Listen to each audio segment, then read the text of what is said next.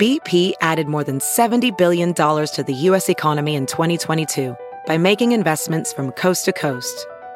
Investments like building charging hubs for fleets of electric buses in California and starting up new infrastructure in the Gulf of Mexico.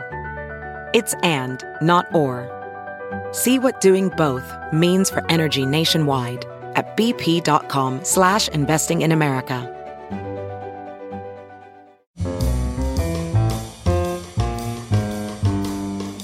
This is Merriam Webster's Word of the Day podcast for Saturday, August 22nd. Brought to you by the new Merriam Webster's Advanced Learners English Dictionary, designed for students and teachers of English as a second language. Learn more at learnersdictionary.com. The word of the day for August 22nd is animadversion, spelled A N I M A D V E R S I O N. Animadversion is a noun that means a critical and usually censorious remark, often used with on. It can also mean an adverse criticism. Here's the word used in a sentence. The film critic seems to have offered animadversions on nearly every movie made this year. Animadversion comes ultimately from the Latin phrase animum advertere, meaning to turn the mind to.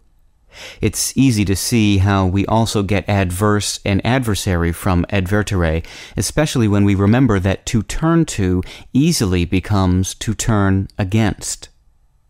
Other English words descended from advertere include advert, meaning to turn the attention to or to make reference to, and advertise.